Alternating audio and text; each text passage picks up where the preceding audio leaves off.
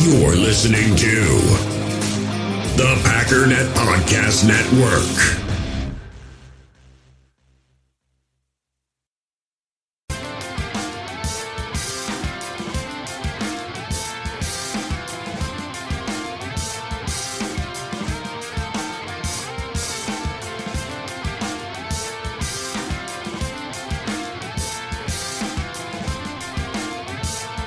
What is going on, everybody? Welcome back to the It's Always Draft Season podcast, part of the Packer Packernet Podcast Network. Jake Schyvinck here with you guys on this fine Tuesday. Had to re-record this, and we'll get to why a little bit. Um, just had one of the uh, the stat stuff and, and the grade stuff for one of the QBs wasn't complete. I uh, didn't realize that writing the numbers down, and you might be asking what what that is, uh, what I'm talking about there, but. Uh, in this re-record, you guys won't obviously hear the other one, but I think the biggest thing is that we are sitting here um, in the month that college football begins. That's very exciting uh, for me. I'm sure it is for a lot of you as well.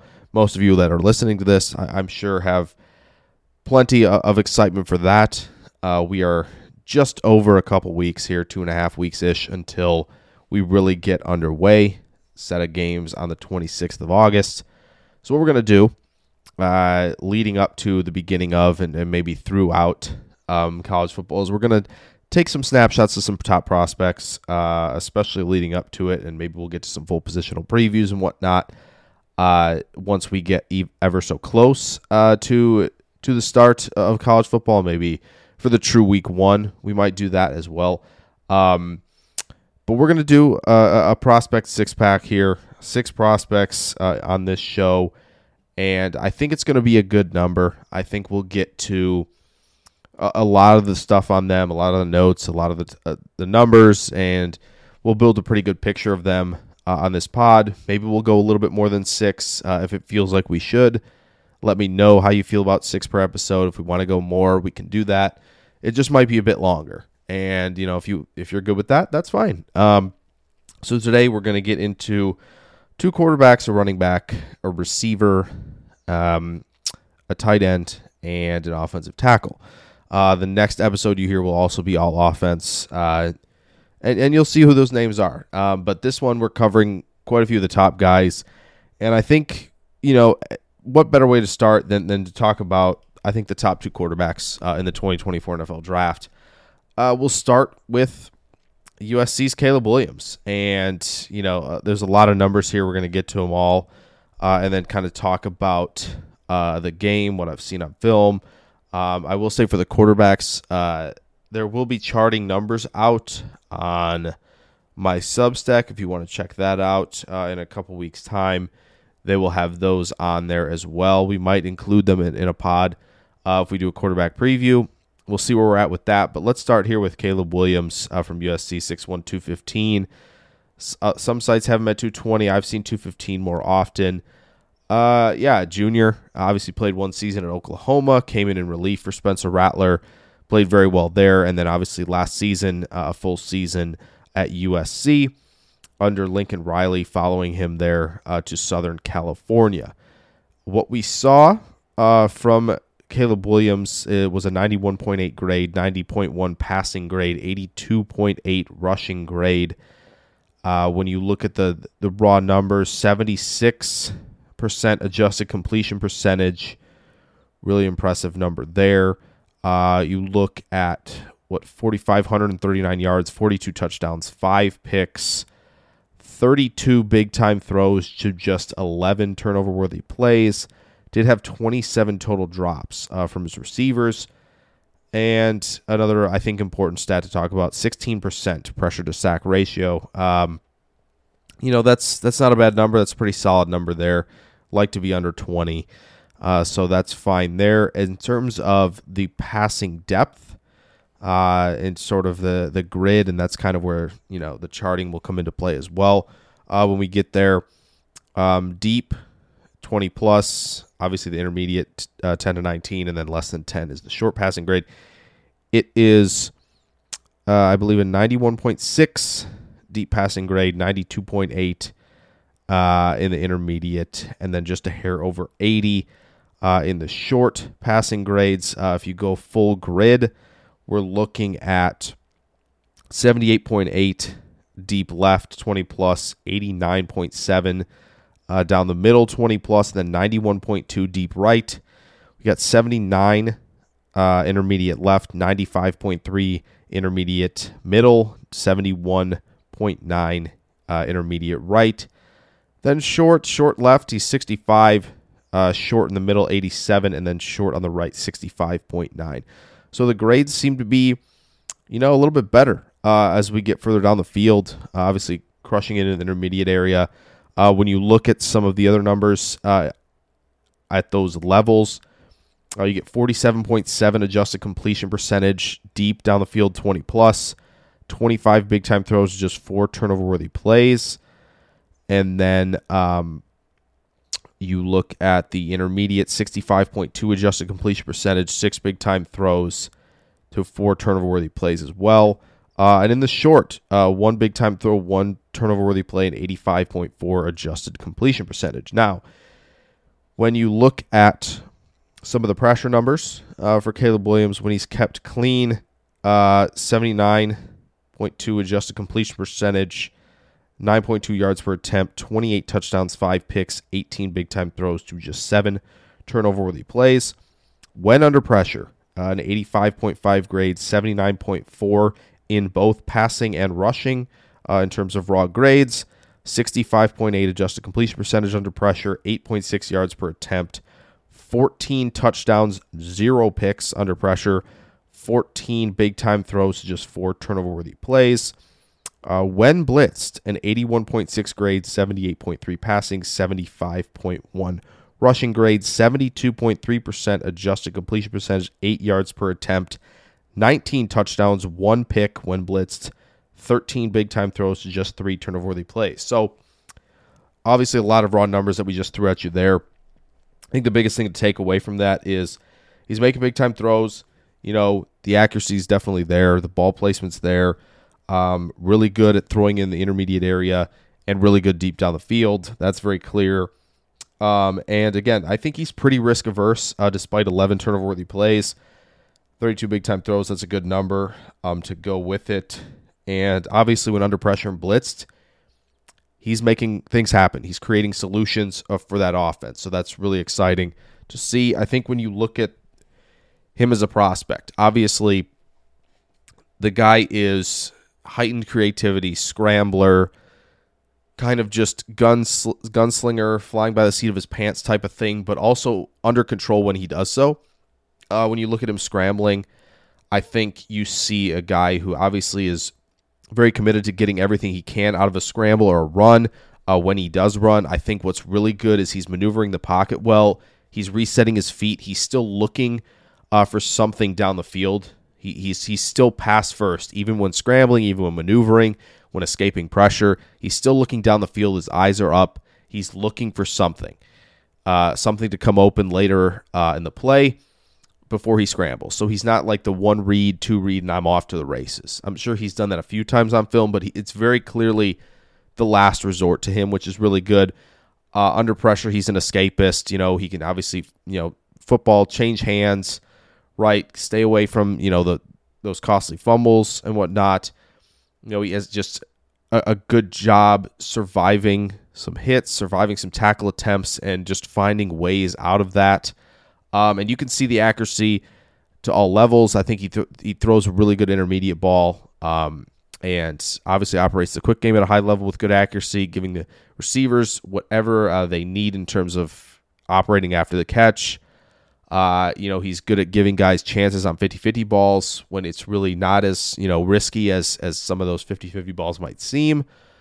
But I think, you know, the, the real hype comes when he's making plays on the move. You know, when he's rolling to his left and firing dimes 10, 15, 20, 25 yards down the field. When he's leaving his feet to make throws 30 yards down the field. You know, there's a prep against Arizona State where he's jumping. He, it's a jump pass, not of the Tim Tebow sort where it's at the goal line. No, no, it's a 15 yard, you know, comebacker out, outside the numbers, over a defender, right? The splash plays are unbelievable the arm talent's undeniable, the placement's undeniable. and and the heightened creativity is undeniable. And and he is just going to find ways to carry his team, whether it be with his legs, whether it be on the move with his arm, or again just operating the quick game, finding what he needs to find. You know, going through some progressions. I think he's good at that. I think he's good at finding the backside digs on plays. You see him work one to two to three progression wise. He'll come back to the other side if he needs to. He's pretty quick with that. Eyes and feet are pretty um, pretty much in sync. I think when you look at him, uh, he's able to just kind of have a, a tremendous feel for the pocket as well. I think you know he's good at understanding when he can back up. You know, get out of the play a little bit. He's strong with stepping up and avoiding some pressure.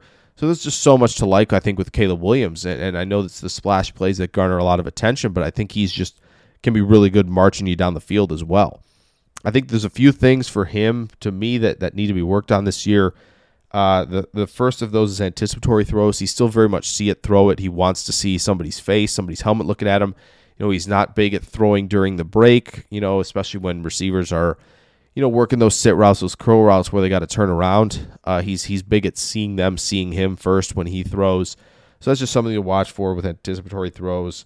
Uh, I think he middle field recognition and vision. I just think sometimes he's missing stuff. He's leaving some meat on the bone over the middle of the field. Um, obviously, he's he's graded very highly uh, in that intermediate area, especially over the middle, uh, because when he takes advantage of it and when he makes strong throws like that, you know, he's got enough velocity, he's got enough arm strength. He can do that. And I think he's just missing some meat on the bone. And sometimes with the progressions, it's not always where he's going with it. But I think there are some times where he's scrambling, looking around a little bit, and he's kind of missing those opportunities. I think he holds the ball a little bit too long on key downs. I still think the pressure to sack percentage is pretty low. I think he understands when he needs to get out of there. But there are times where he's, you know, again, he's not scramble first. And so that's where he can kind of lead to him like lingering looking, looking, looking for something, and, and sometimes on key downs that hurts him a little bit. And I do think on the deep ball, because I do think you see some some inconsistencies with it. I think it's just not putting enough air under it, right? And I think that's something uh, to monitor as well. But I think mechanically, it's pretty good, generating a lot of power with his core and lower half mechanically. Um, good rotation, generating good velocity. So everything's there with Caleb Williams, and we know that, right? He is he is a fantastic player and there's a reason he is still the favorite to go number one overall, right? He has all the talent in the world, and I expect a big year for him. Obviously, losing Jordan Addison though, that's very that's going to be something to watch. I know he's got Brendan Rice, he's got Jacob Cohen coming in from Arizona, and he's got Mario Williams. It's not a big group at receiver, so. And again, it's not really a lot of world beaters at receiver either. There, there's some talent there for sure, um, but you're not, you know, it's not like Stroud playing with Marvin Harrison Jr., Egbuka, and JSN the last the last couple years, right? It's not it's not on that level. So there's gonna be a lot of times where it's gonna be, you know, USC. Can we can, can Caleb just do this for us? Can he carry us to to the promised land, really? And I think that's a lot of what it was last year as well. And you know, USC just didn't have enough of the horses everywhere else to to make the playoff. They were on the doorstep. They had Utah on the ropes early, just didn't get it done. Um, I think it'll be interesting to see to clock those uh, five interceptions and those 11 turnover worthy plays. I'm going to do something on that for every quarterback as well. I uh, really want to dig into that. I, I, a couple off the top of my head. Um, I know the one that one against Utah in the Pac-12 title game was a, he was just late getting there, and then the defender broke on it. So pretty pretty much a bad decision uh, on a late read. Um, I, none of the others are coming to the top of my head, but I do think he is pretty risk averse and, and he's still making big time plays and big game hunting, you know, with, with calculated um, risk taking skills. So I really like Caleb Williams. Let's go over to Drake Maye now, um, who, you know, is, is a phenomenal player in his own right. And, and that's very clear too. So again, throwing a lot of numbers at you here for Drake Maye. Uh, we'll start with this a 91.5 grade last year, 90.8 passing grade, 74.8 rushing grade he can scramble too. He's a he's a good athlete as well, like Williams is. Uh, Maye a little bit bigger at 6'4", a, a little bit leaner. Um, just with his frame, he's he's taller, so it's a little bit leaner for him. Uh, hovering around that 225 range. Uh, when you look at the raw stats, 75.4 adjusted completion percentage, 4,293 yards, 37 touchdowns, 7 picks, 8.3 yards per attempt. 20 drops as a whole from his team, 45, a whopping 45 big time th- throws, 16 turnover worthy plays, and then an 18.3 pressure to sack percentage. So again, I think there's there's a lot to like there. Again, the pressure sack percentage is decently low. 45 big time throws is a big deal. Uh, we'll get to why I think that is um, when we get there. Let's get to some of the other raw numbers. Let's go to the grid here. Uh, 20 plus down the field, 97.5 grade, 92 grade on intermediate throws, 77.1 grade on the short throws. When you look at the grid, 93.3 deep left, 96.7 deep middle, 93.1 deep right, 92.5 intermediate middle, 91.8 intermediate uh, or 92.5 intermediate left, 91.8 intermediate middle, 68.5 intermediate right, uh, 76.2 short left, 71.9 short middle, 60.4 short right. Uh, deep down the field, 36 big time throws, six turnover worthy plays, 52.9 adjusted completion percentage. That is higher than Caleb Williams by, I think, five ish percent. Yep. Pretty, yeah, 5%. 66.1% uh, adjusted completion percentage intermediate. That is also just a hair above Williams. And then nine big time throws to three turnover worthy plays. 84.1 adjusted completion percentage short. That's a little bit lower than Caleb Williams of 85. Uh, no big time throws, one turnover worthy play. Uh, when kept clean, 79.9 adjusted completion percentage, 26 touchdowns, three picks. 31 big time throws, five turnover worthy plays. Uh, when under pressure, um, yeah, this is where eh, it gets a little dicey, I think, for him when under pressure. I think you see the bad decisions kind of rear their ugly head a little bit more. Um, so 61.5 adjusted completion percentage under pressure. Did have a 65 grade, 61 passing grade, 11 touchdowns, four picks, 14 big time throws, 11 turnover worthy plays when under pressure. If you remember Williams, it is just four turnover worthy plays under pressure. So there's a there's a big difference there. Uh, when blitzed, 67.5 adjusted completion percentage. Again, both of those numbers are lower, uh, those adjusted percentages when blitzed and under pressure than Williams. Um, did have a 75.4 grade and a 72.5 passing grade in that when blitzed situation. 19 touchdowns, two picks, 14 big time throws, and eight turnover worthy plays. So eight turnover worthy plays when blitzed, 11 of them under pressure. So again, a little bit more turnover uh, turnover worthy uh, play prone um, than Williams is under pressure. So beyond the raw numbers, what you get with Drake Maye.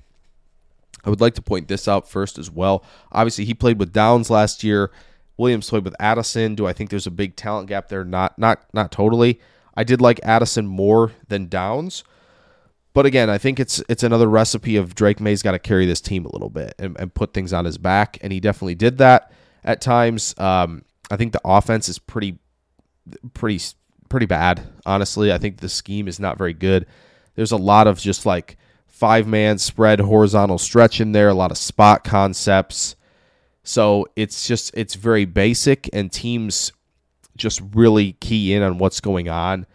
So then you end up with plays where Maye's got nowhere to go and he's got to scramble, and he's making plays scrambling for sure, and that's something that he does at a high level. I, I, the throwing motion's fine. I think the mechanics are good. Um, you know, I think he's got easy velocity as a thrower. What I think really separates Maye a little bit from Williams is the touch and the precision that that he has when he's he's layering throws or when he's throwing it deep down the field. I think you just see just he hones in a little bit more. He's got the he's got the more, you know, guided missile thing where Caleb Williams is kind of just letting it go a little bit more, right? Caleb Williams doesn't have the guidance system on the missile. Drake Maye's got the guidance system on the missile. I, I really do believe that.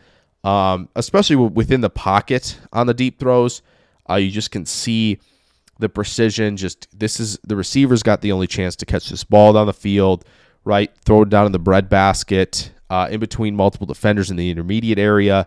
He challenges that with good velocity, and it's right on the money so much of the time. So that that type of precision in ball placement is why I think he's going to score a little bit better in the charting than Caleb Williams will. So that's definitely a, a big time part of it.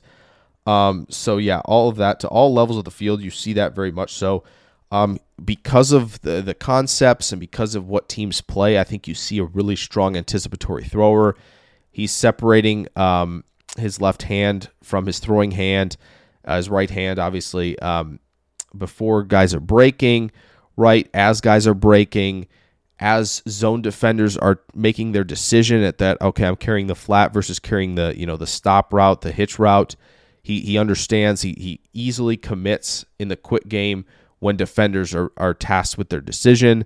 Um, you you see him understand where he's going with the football in the quick game. It, it's very dialed in um, in terms of the concepts and what teams are playing and, and what he sees post snap. I think the post snap identification is very good with Drake Maye. Um, like I said, yeah, versus zone or man, it doesn't really matter. Uh, he does a good job, I think, with hot routes, especially against off coverage, especially when the blitz is coming. He knows where the hot route is uh, and he's getting that out on time. He's not afraid to take hits. There's some poise there. I just think under pressure, when he doesn't have the answer right away, that's when you see the turnover worthy throws, right? I think you see him just kind of like, ah, I got to commit to this. Um, and I think that's where maybe he runs into a little bit more trouble. I do think there are plays where he needs to be maneuvering more. I think he's still pretty good maneuvering, but I think there are plays where he kind of gets stuck in the mud a little bit and stays where he needs to, and he's getting guys pushed into him, and that's affecting the throw where he needs to be able to slide and continue maneuvering while keeping those eyes downfield. That's definitely something that's that's evident. Um, I didn't mention this with Williams, but I think Williams has the back shoulder throws down. I think Maye needs to work on those. I do think Maye sometimes overcommits to the first read where I, I, sometimes you can see defenders like if it's a fade route per se. I think this is really a, a, common one that you see a lot where he's throwing the fade route sometimes from the number two from the it's a slot fade or something like that to the corner, and I think he's committing to it when it's really not there. So there's overcommitment to the first read for him a little bit. Um, but yeah, I think when you look at him as a scrambler, I think he's really um, effective using the pump fake to kind of get defenders out of his way, and that helps him scramble. That helps him hit open receivers. So really effective in that regard. But he, he's he's a good athlete, and he's gonna be able to scramble, run around. It'll be kind of like watching Trubisky run around at his days at North Carolina. He's he's a good athlete. There's no doubt about it. So again, I think he's he's put together a, a, very strong resume, and he's got some good touch throws off platform on the move as well. I just think it's under pressure, under duress. Can we get better with that? Can we get better with some of the simpler throws? Can we get better with the back shoulder? Right? Can we get better maneuvering the pocket a little bit more? Can you embrace the creative side? He does that a little bit. He did so against Oregon in the Holiday Bowl. There's one play of him kind of scrambling and just kind of doing a shovel pass. I love Brett Favre a little bit. But I do think there's just more consistency out of structure, more consistency maneuvering within the pocket, and being more consistent under pressure. Those are the three things I think that that Drake Maye needs to improve upon the most. But I do think I, I really like Drake Maye. It's really one A, one B right now. I'm excited to kind of write both of these guys up and just kind of talk about the differences uh, uh, within their strengths and weaknesses. So I'm I'm excited about those guys. I, I really liked uh, what I saw from both of them. Um, let's move on to uh, Olu Fashanu, the tackle from Penn State, who I think a lot of people would say would have been the best tackle in the 2023 class, ahead of Paris Johnson, ahead of Skoronski, ahead of Broderick Jones I think most people would have put him there, and he would have been 20 on draft day, which would have been really cool to see. I think with with Fashanu, uh, there aren't a lot of raw stats that I want to get into. Really, I think when you look at it, uh, the 71 overall grade was a little surprising. By the way, 6'6", 319 is obviously a junior. He'll be 21 on draft day, but the 71 overall grade it was it was very uh, the the disparity was high here. 84.7 pass blocking, 59.4 run blocking grade, seven pressures allowed, no sacks allowed. Uh, some of his better games as a pass blocker, obviously against Ohio State, Michigan, and Auburn. He's doing a really good job against top competition. Uh, his worst games were actually against Northwestern or Minnesota, not something that you expect to, to hear. Honestly, I, I really did not expect those to be his worst games, but those were uh, on the schedule, and that was that was a little bit surprising. But uh, we're going to go into more of the notes uh, with Fashanu here, uh, just because there aren't a lot of raw stats, you know, as there are with quarterbacks and skill position players. So let's get into what I, I, I think he is, is extremely good at.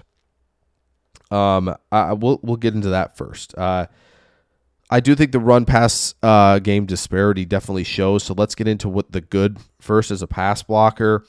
I, I think that he's got such a high IQ playing the position when it when it comes to picking up stunts, when it picking up sim pressures, understanding okay, this guy's coming, this guy isn't. He's very attuned to that. I think he's he's really good at getting out to his assignment when he needs to.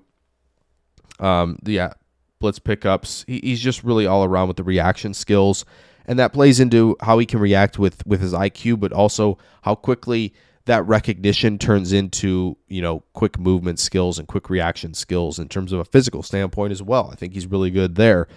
Um, let's talk a little bit about you know the pass blocking in terms of initially. I think you see him do a great job jumping out when he's jump setting, getting out wide. You know, the 45 degree sets, the vertical sets. I think he's really comfortable in that area. He's comfortable at changing direction. I think he's really quick with that. He's quick light foot, agile. You know, you see all that on film with him. I think he varies his strikes as well, which is really good. You don't want to be, you know, just spamming the two hand punch. That's not how, you know, you get better. It's not how you handle counters. That's not how you, you know, kind of win the boxing match, match the chess match that kind of happens a little bit before the real contact phase begins. Uh, I think he's really good in that. Um, bit. He's a good initial strike, really good leverage. He's he's in tight under the armpits. You know, as good of a leverage guy, as good of a kind of a technique as Peter Skoronski was, really, uh, in terms of pass protection. That's all there. It's in tight. You know, he he's good at with his grip strength, really strong hands, can anchor really well, regain leverage, even if he gives up some ground to some of the bull rushers, which he did. He definitely gave up ground to him, but he was really good at, you know, even if he had sometimes there was one rep against I think Ohio State where both feet are off the ground. It's just impressive to watch him drop anchor, get the flat back, regain leverage quickly, you know, and be able to give his quarterback just that much more time, uh, the split second, the second and a half, whatever it is to get to get plays out uh, and get throws away, which is huge. Um, I think you know when you look at his his ability to kind of turn and run and shuffle and escorting guys around the arc. That's really good as well. I was really impressed with that there. I think there's one thing that stood out in pass protection that that con- was concerning, but again, it's part of the chess match. It's part of watching film, understanding your opponent. So I think against Ohio State, this happened twice. I think which maybe one against JT and one against Harrison. I th- I want to say maybe it was JT was both of them, and we'll obviously be talking about him a lot. Um, for the draft as well. But he's got to be careful. Sometimes he kind of drop steps that inside foot uh, to begin, you know, anchoring, hunkering down, ready for the bull rush. And especially when guys jab step inside at him, he kind of is bracing for that. So he gets into that drop step, and that's kind of a setup move for some of the rushers. So they set him up with a jab step, and then they're double hand swiping and ripping, and they're able to kind of create maybe a little bit more of an avenue to the quarterback did they generate pressures on those? I don't believe so because I think he didn't have any pressures given up, maybe one in the Ohio State game. So, but it's something where you look at guys maybe that are more athletic and more fine tuned than the guys Fashanu was facing at Ohio State in the NFL. And you get guys who can set him up with the jab step, they're going to be able to win around the arc and create some sacks. So it's just it's a it's a little something that was kind of evident on film that I think was important to bring up because he gets into that drop step with that with that inside foot susceptible to getting that edge kind of trimmed and flattened and you give you know your opponent a little bit of an edge getting to the quarterback um, as far as the run game goes yeah he doesn't displace very well in the run game he's not really a latch on and drive he can latch on but he just doesn't drive guys out of the play you know he's not that Ike Ekwonu type of finisher right he he doesn't really he isn't that type of player um, but I do think he's either athletic enough, you know, to kind of can he fire and pull and lead the charge a little bit? I think he can. I think he's, you know, just got to work on getting to the landmarks. You know, whether it be you know going out and pulling, whether it be second level climbing, um, whether it be reach blocking. I think that's something he definitely struggled with a little bit is reach blocking, getting to the right leverage spot um, to turn guys outside. So is he his own fit? That's going to be a, a question mark he's going to have to answer this season. But I do think he has a chance to to definitely answer the bell in that regard. So I, I'm excited for Fashanu because he's really just a maestro technically as a pass protector. I just hope that the disparity um, in both phases of the game can kind of level itself out, not be so drastic. Hopefully, he can just get you know take some steps as a run blocker and and even work tirelessly on becoming you know the best pass protector he can be. Because I do think he right now, uh, for me, is going to slot in as the top tackle uh, heading into the season. So we'll take a short break here for you guys, and we'll be back with the next three prospects. In the hobby, it's not easy being a fan of ripping packs or repacks. We get all hyped up thinking we're going to get some high value Jordan Love card, but with zero transparency on available cards and hit rates, it's all just a shot in the dark. Until now, introducing slab packs from arenaclub.com, the only repack that provides real value, a complete view on all possible cards, and clear hit rates for each one. Now, when I buy slab packs on Arena Club, it finally feels like I know what I'm getting. And honestly, the best thing for me and my son is the fact that we're kind of novices into this. When I walk into a card shop with my son, and a card says it costs $40, kind of just taking his word for it that that's a good value. So I appreciate the transparency on grading, as well as just getting excited about seeing what you could potentially get. Right now, you can get 10% off your first purchase by going to arenaclub.com slash packdaddy.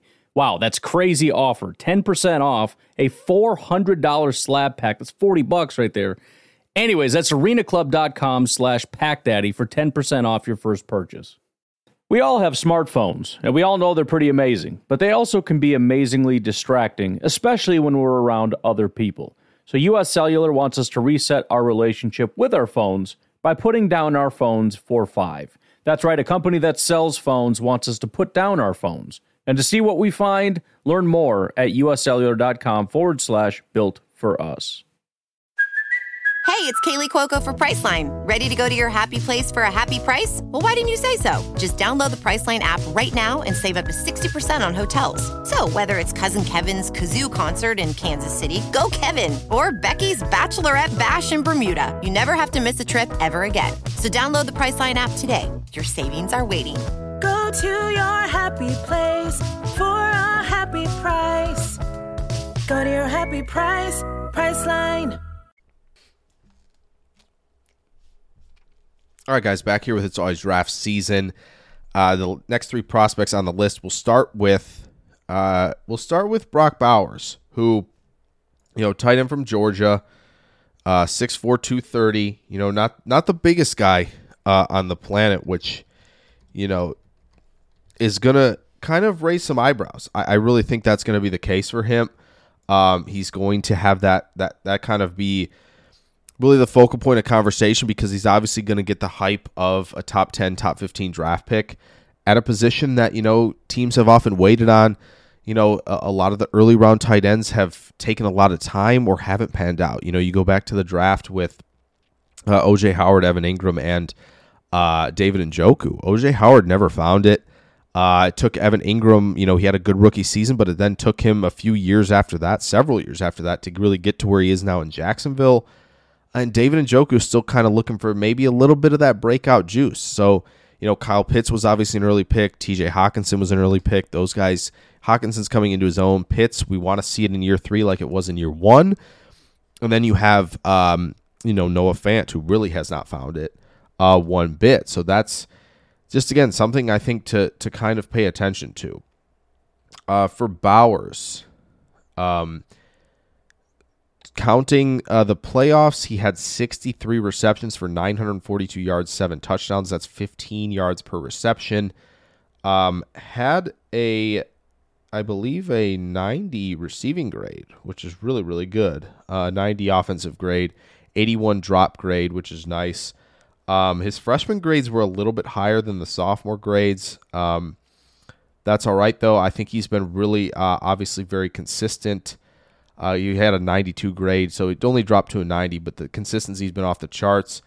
Um, I do think, you know, when you look at the snaps, uh, he has 259 snaps in the slot, 37 of them are out wide, um, and then 133 in line. So there's some disparity. He's obviously more of the the F tight end, the move tight end type, uh, than he will be an inline player. I think it's important to Talk about 7.6 yards after the catch per reception. Uh, you get into some other raw numbers 2.37 yards per route run on an aDOT of nine yards. Um, he, wow, the, the, the contested catch numbers are very good 13 of 17, uh, which is 76.5%. Really like that as well. Um, and I think you know when you look at blocking grades, the pass blocking grade, uh, a seventy six point nine, not terribly bad there. Honestly, like that's that's not bad for a guy who's two hundred thirty pounds, right? When you look at that, so the run blocking seventy three point eight, again, not horrendous for a guy who's 230 pounds. So that's again something I think just to just of note where you look at that and you go, okay, like this guy, you know, he's giving his effort and he's at least performing at at a pretty baseline level in terms of blocking. So that's that's good to see. Now run blocking can obviously account for you know guys in space, linebackers, corners, safeties. So how much is that skewing the grade? That's where the film comes in, of course, right? How much of that is in line? You know, how what is his assignment in pass protection, right? Is he getting defensive ends or is he picking up, you know, linebackers in the blitz? Is he getting smaller guys? That's all kind of kind of baked into the evaluation with Bowers. So when it comes to what he is as a receiver, he's he's insanely fast. I think you understand that. I think most people who watched him would say that. Uh, the burst and acceleration is impressive. He can win down the seam. He's going to win vertically, uh, even out wide. He's going to have that chance. Uh, he does a great job pressing vertically, using his hands, using the size to kind of just help him out when he's snapping off routes, getting into the speed turn a little bit more than sort of the choppy breaks, uh, which is totally fine. Zay Flowers is obviously a, a real maestro in terms of using both um, at, at the break point. Bowers uses that speed turn because he's running a lot of deep digs, deep over routes. So that's kind of just baked in that way. Um, again, obviously, phenomenal hands, phenomenal hand eye coordination. There's a tip drill pass against Florida that he did a really good job of find, just kind of finding his way uh, on a strange tip drill and he turns it into a score. He's very tough to catch from behind, obviously, with said speed. Uh, but again, working through contact over the middle of the field is not going to be a problem for him. We talked about how good he is in contested spots. Go elevate, secure the football away from your frame, bring it in tight, handle contact. He's going to do all of that as a receiver. Um, and he's got a little bit of twitch and wiggle at the line of scrimmage, which is nice to see as well. He's an agile player, of course. Um, he can make things happen after the catch. He's he's a mutter. He's tough. Uh, and he obviously has the speed to kind of erase a few angles here and there, and that's really exciting to watch. Uh, and obviously, that speed, he was using some gadget stuff, some jet motion. He's getting the ball behind the line of scrimmage. Georgia was not afraid to do that, give him those type of opportunities. Um, I think it's fair to to kind of project him to potentially reach the thousand yard marker this season, uh, which would be incredible, obviously. And you know, a new quarterback now in there for Georgia, so it might be a slow start for him. We'll see, but again, the sky's the limit for him as a receiver. When it comes to the blocking, I think it's hard for him to have the he, he doesn't really have the functional strength really to sustain blocks in line, you know, against defensive ends, linebackers. It's more of a hang on for dear life. Hopefully you don't get snatched. Hopefully you don't lose balance. So I think he's got to approach it, you know, just coming in a little bit lower, coming in with a better base and, and really getting in tight, working on the technique.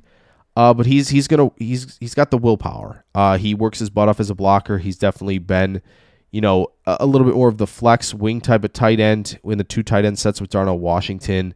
It's not fair to compare him and Washington as blockers. It's not close.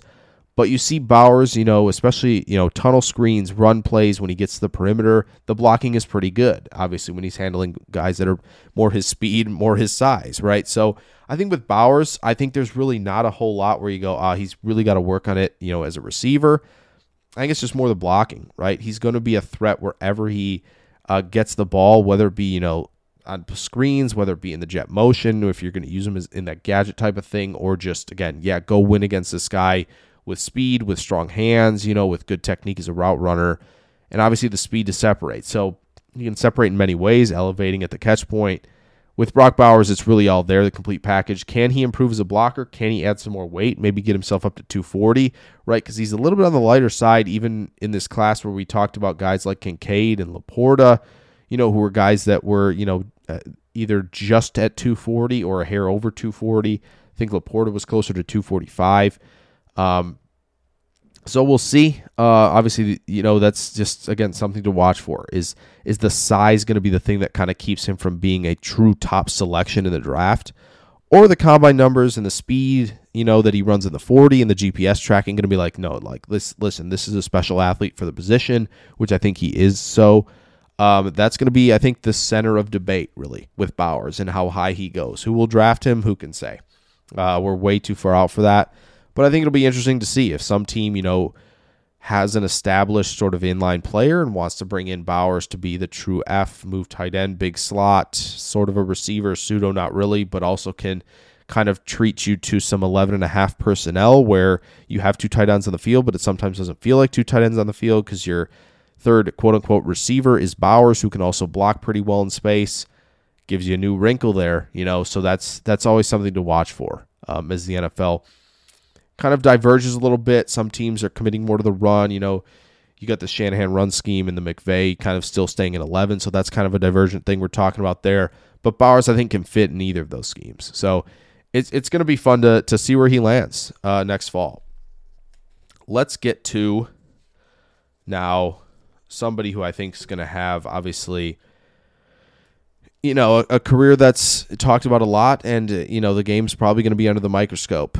Um, when we get to the season, that's Marvin Harrison Jr., of course, wide receiver, Ohio State, 6'4", 205, probably closer to 6'3", I think when when we get to the measurements down uh, at the combine.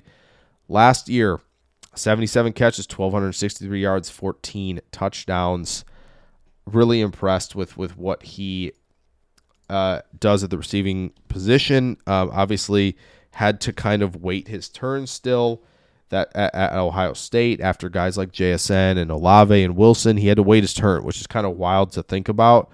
Um, but again, tremendous numbers across the board. When you look at him, he got a 90.2 grade last season uh, 89.9 receiving grade, 85.1 drop grade. When you look at the drop rate, it is where are we? Drop rate. I'm looking for it. I can't find it. Uh, 3.8% is your drop rate. That's extremely low. Uh, it's an impressive number for him. Uh, 61 first downs, 18 of 30 contested catch wins. It's a pretty good number overall. Um, only 86.3 of the snaps were out wide. That was kind of a fun stat, a, kind of a crazy stat I wasn't expecting to see from him. 3.18 yards per route run, 14.3 average depth of target. That's wild. Um, yards after the catch per reception is 4.2. Not the biggest YAC threat, which I think really matches the film. Uh, when you get to the receiving grade in terms of receiving depth, I think is very interesting. Um, you look at a 99.9 receiving grade uh, on passes 20 plus down the field. That's nuts.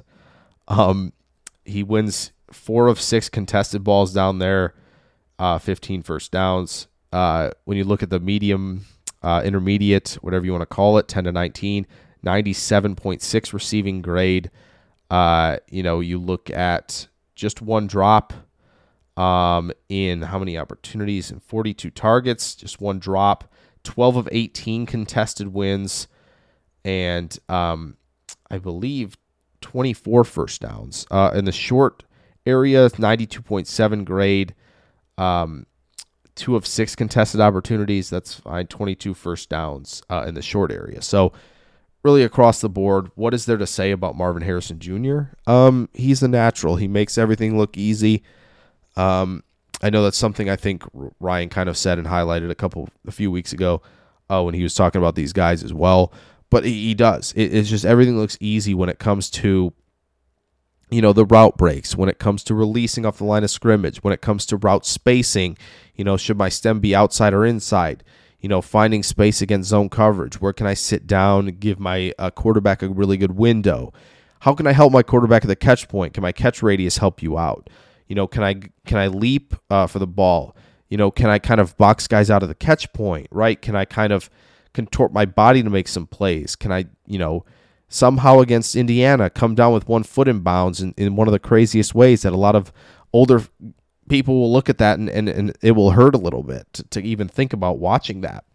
Right? It's just it's all of those things with with Marvin Harrison Jr. And I think what's what's extremely impressive about Marvin Harrison Jr. is he doesn't have like an insane gear. He doesn't have like that ridiculous speed. I don't know what he's going to run at the combine. I feel like it's maybe a number that might underwhelm, to be honest. And again, he's not like a superb YAC threat where, you know, maybe he'll throw the stiff arm, maybe he'll be able to kind of be sudden enough to change direction and he'll catch guys off guard a little bit over pursuing and he'll be able to pick up some big time yardage, but he isn't like he's not a he's not really the YAC player and he's not really like the the deep threat, you know, oh, I've got this other gear that you can't even imagine. That's just not how Marvin Harrison Jr. is, which is why I think the AJ Green comp is really good uh, that a lot of guys have thrown out there. I think it's just because he he makes so much he makes so much look so simple. Uh, when it comes to the release, right? He can he's very good with the split release. He's very quick in and out of that when he squares you up. Um, and again, he can make it really simple. He isn't maybe as crazy as guys like Wilson and guys like Diggs are in terms of their releases, where they kind of just get crazy, but they're not too crazy where they're not the super violent. They're super violent cutters, but they also are staying within rhythm of the play. Uh, Marvis Harrison Jr. isn't like the violent cutter, but he's super efficient, hyper efficient. Um, and there are plays where, again, when I talk about, oh, he doesn't have the extra gear, he can still stack guys. That's what's insane about it, where he just kind of, oh, the split release, speed release, where I'm just squaring up and going. I'm not going to do a whole lot to mess around here. I'm going to get into the route, get into the stem with exceptional quicks and exceptional little bit of burst. And I'm going to be able to carry that and sustain a little bit of what burst I do have to stack you and win down the field, track the ball extremely well uh, wall you off at the catch point, you know, make slight adjustments where I need to to really uh, track this ball well into my hands. Um, and, and, again, he can get he can get fun with the releases though, and he can you know shuffle release to set you up for the slant route. You know, he can he can really work the break point really well and, and sell you with with strong you know leverage attacking moves and leverage attacking stems. And I think that's really evident as well to create some separation for himself. But obviously, he really he really hones the craft at the catch point where you know he can go win above the rim. He can extend outside what what feels like a normal catch radius for sure, um, and, and, really secure it and, and tiptoe. You know, find his way to stay in bounds. Just the the body control at the catch point is exceptional, right? We we know he can run every route in the book. He's got enough pacing and enough, you know, understanding of how to set you up, and, and again, just be hyper efficient through the breaks. And, and, that's what makes it so easy for him, and that's what makes him such an easy eval. Uh, he does have some key drops that, that are showing up a little bit here and there. So that's just something to watch for, right? The drop rate's super low, but there were some drops in some key spots, um, especially in the Michigan game. Just something to note. Otherwise, you know, again, he's not the YAC threat. He's not the super deep threat, but again, he can stack anyway and he's just he's got all the moves in the book and there are probably going to be a lot of teams that say you know what he's probably not beating us this year he might see a lot of doubles and the numbers might not be insane this year we'll see i still think he's going to put up a thousand yards no problem so i'm excited to see it for sure all right last but not least uh, we have blake corum the running back from michigan obviously another guy who could have come out last year like fashanu um, and decided to stay. Obviously, this whole you know the running back debates going around.